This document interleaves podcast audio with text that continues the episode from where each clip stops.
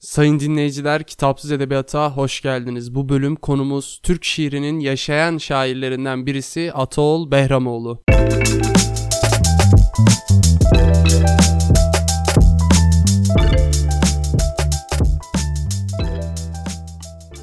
Kendisi 13 Nisan 1942'de babasının vakti zamanında yedek subaylık yaptığı Çatalca'da dünyaya geliyor. Azeri kökenli bir ailenin çocuğu. Ataol Behramoğlu'nun babası da ziraat müdürü olduğu için sık sık babasının tayinleriyle Türkiye'nin çeşitli yerlerini görme, tanıma ve oralarda yaşama fırsatı oluyor. Bana kalırsa ilerideki şiir hayatındaki toplumcu şiir anlayışının oluşma etkilerinden biri de bu olabilir. Herhalde gelecekte benim üniversite hayatımda Atol Behramoğlu'nun üniversite hayatına benzeyecek gibi duruyor. Kendisi bir süre Ankara Hukuk Fakültesine devam ediyor. Ardından Dil, Tarih, Coğrafya Fakültesi felsefe bölümünün derslerini izliyor. Rus dili ve edebiyatı bölümünden 1966 yılında da mezun oluyor ki bu bence çok faydalı bir durum. 3 ayrı bölümün derslerini görmek o günün şartlarında yani o gününki üniversite kalitesini düşündüğümüzde öğrencinin entelektüel gözünü açabilir, dünyaya bakış açısını değiştirebilir. Günümüz şartlarında ise üniversitelerimizin hali ortadayken böyle bir şey mümkün mü? Yani öğrenciyi entelektüel anlamda ileri taşır mı veya dünya gözünü açar mı? Bilmiyorum. Burası bence soru işareti. Mezun olmadan bir yıl önce yani 1965 yılında bir Ermeni general kitabı yayımlanıyor. Kitap haline alan ilk çevirisi Ivanov ise mezuniyetinden bir yıl sonra yani 1967 yılında basılıyor. Çok önemli bir çeviri olan Lermontov çevirileri de yine bu dönemde yapıyor ki ilerleyen bölümlerde bence Lermontov üzerine konuşmamız lazım. Biz ne kadar fark etmesek de yani Türk okuyucusu ne kadar Lermontov'u tanımasa bile kendisi Rus edebiyatının mihenk taşlarından birisidir. Şimdi burada bir parantez açmak istiyorum. Bilirsiniz yani bölümleri dinlediyseniz ben yazarların ve şairlerin biyografilerini hazırlarken onların didik didik edip her şeyi anlatmayı sevmem.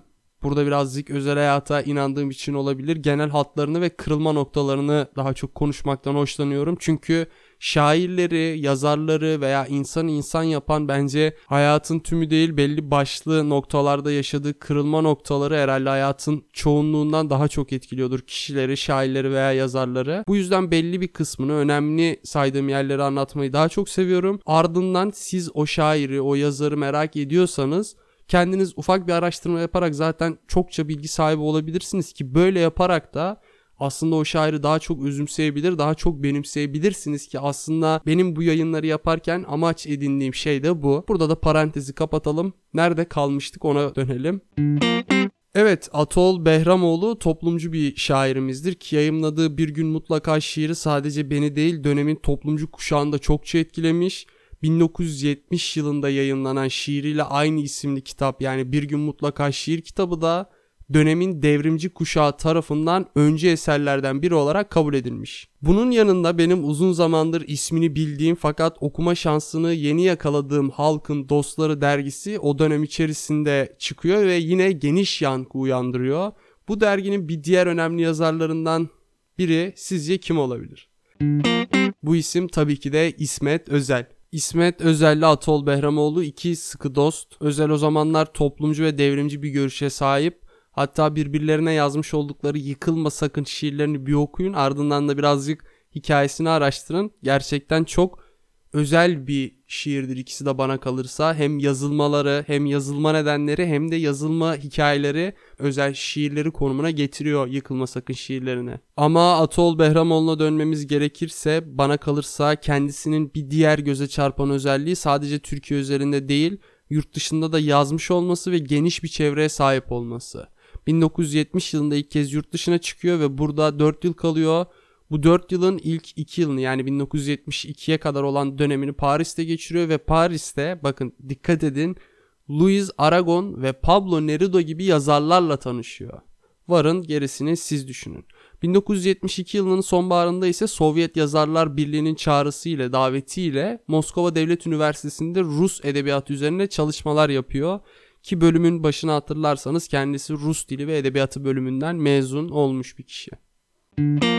Ve yıl 1978 yılına geliyor. Dünya Yazarları birinci Kurultayına Aziz Nesin, Yaşar Kemal ve Burhan Arpat'la birlikte Türkiye temsilcisi olarak katılıyor.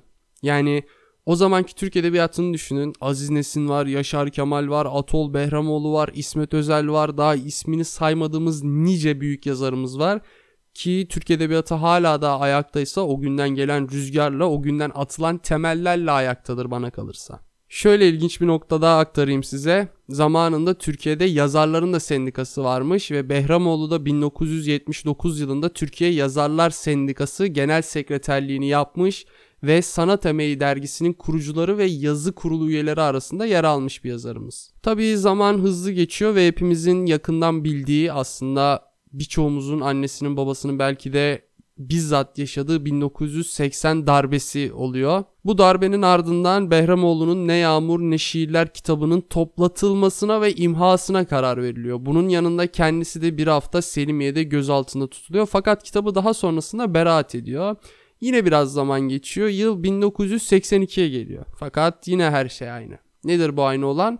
Aynı yılın Mart ayında Barış Derneği kurucusu ve yöneticisi olarak tutuklanıyor kendisi. Maltepe Askeri Cezaevi ve Sağmacılar'da 10 ay tutuklu kalıyor Atoğul Behramoğlu. Herhalde o zamanlar içerideki aydınların sayısı dışarıdaki aydınlardan kat be kat fazladır. Hal böyle olunca yani aydınların tutuklu olduğu bir ülkede halkın bilinçlenmesi ne kadar beklenebilir veya halk ne kadar bilinçlenebilir? Her neyse bir yıl sonra duruşmaların son oturumuna katılmıyor Behramoğlu ve 8 yıl hapis cezası alıyor fakat cezadan kurtulmak için kendisi Fransa'ya gizlice gidiyor.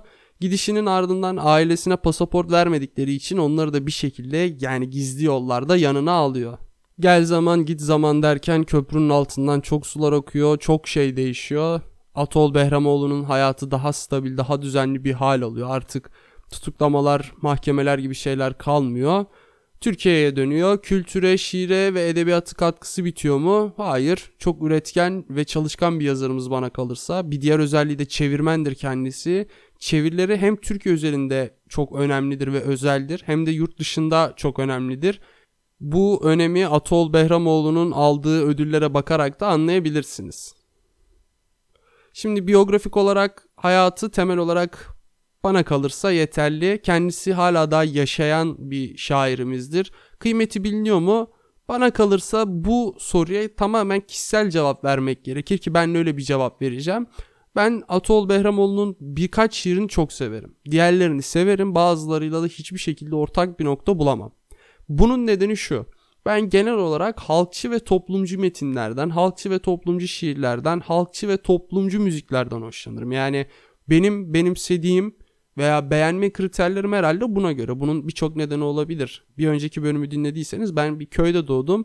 Bu da herhalde toplumumuz arasındaki en alt seviyelerden, toplumsal sınıf olarak en alt seviyelerden biri. Böyle de büyüdüm, böyle de yetiştim ve toplum içinde benim mensup olduğum toplumsal sınıfın pek önemli bir yer olmadığını düşünüyorum ve öyle de analiz ettim. Bu yüzden kitaplarda veya müziklerde veya filmlerde bana ait bir sınıf yani benim içerisinde bulunduğum sınıf anlatılırsa o filmlere, o müziklere, o kitaplara daha çok bağlılık duyuyorum. O şiirlere daha çok bağlılık duyuyorum.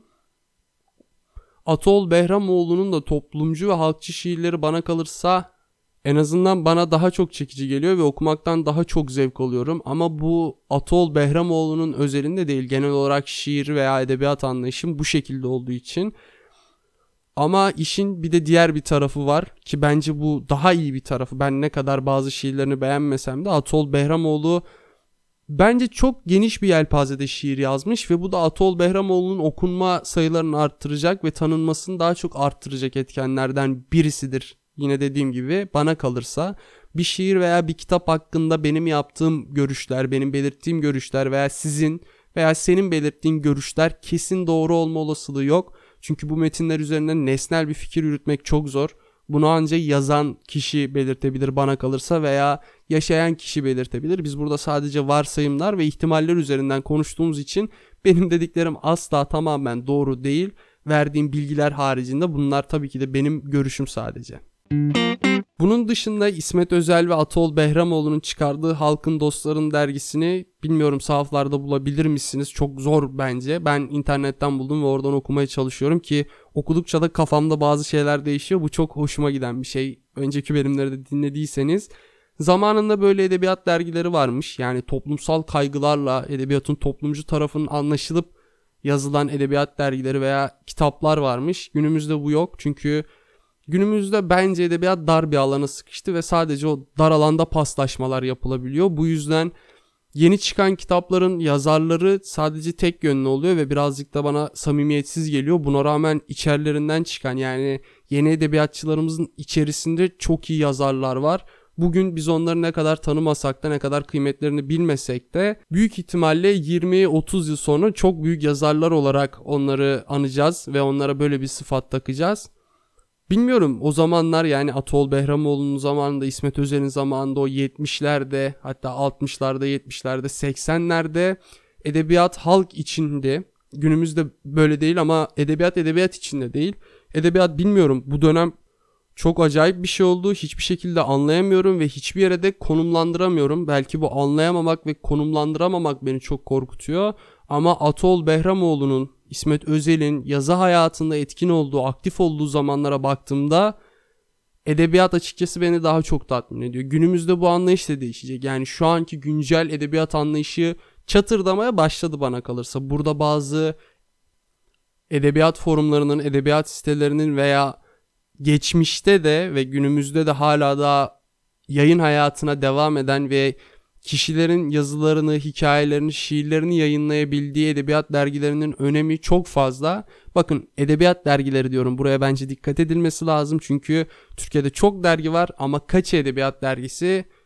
Burası soru işareti ama ben şahsi fikrimi belirtmem gerekirse birçoğu değil birçoğu karman çorman içinde her şeyin bulunduğu acayip dergiler. Ama onların alıcısı var ki bazen ben de alıp okuyorum. Çünkü hoşuma giden kişiler oluyor, hoşuma giden başlıklar oluyor. Bu yüzden alıp okuyorum ama gerçekten edebiyat dergilerini araştırın, bulun.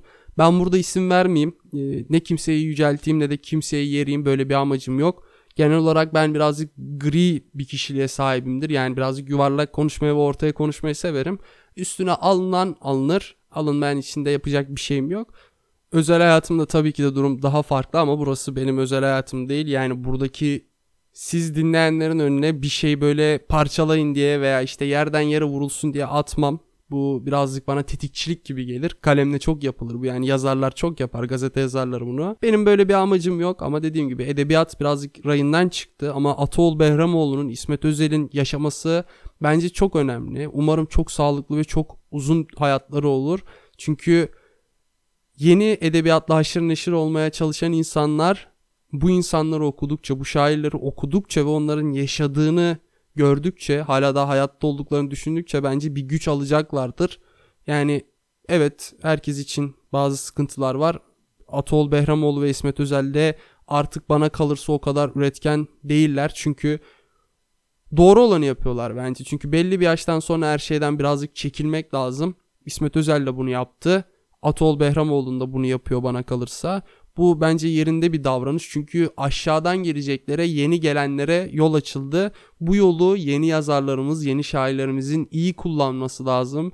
Türk edebiyatının bugünü için endişeliyim. Yarınının ise birkaç saati için endişeliyim. Fakat daha sonrasında bence Türk yazarları, Türk şairleri gözlerini açacak ve uyanacaklar gibi geliyor bana. Çünkü edebiyatı hak ettiği yere getirecek olan onlar bugün birazcık sapmalar var Türk edebiyatında. Bu sapmalardan kurtulacaklardır ve hak ettiği yere getireceklerdir. Bana kalırsa burada Atol Behramoğlu'na kesinlikle bakılması gerekir. İsmet Özel'e yine kesinlikle bakılması gerekir.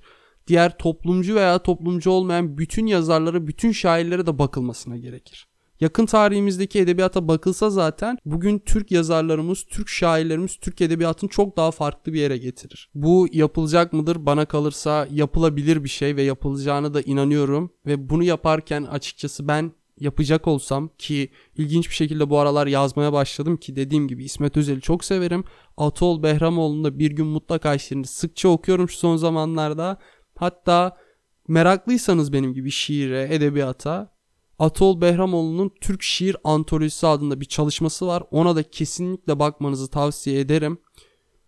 Bilmiyorum Atol Behramoğlu'nun bu bölümü dinleyeceğini düşünmüyorum ama ben Türk edebiyatına kattıklarından dolayı, Türk şiirine kattıklarından dolayı kendisine teşekkür edilmesi gerektiğini düşünüyorum. Yeni Türk okuyucusu, yeni Türk yazarları tarafından ki ben kendi adıma kendisine çok teşekkür ediyorum.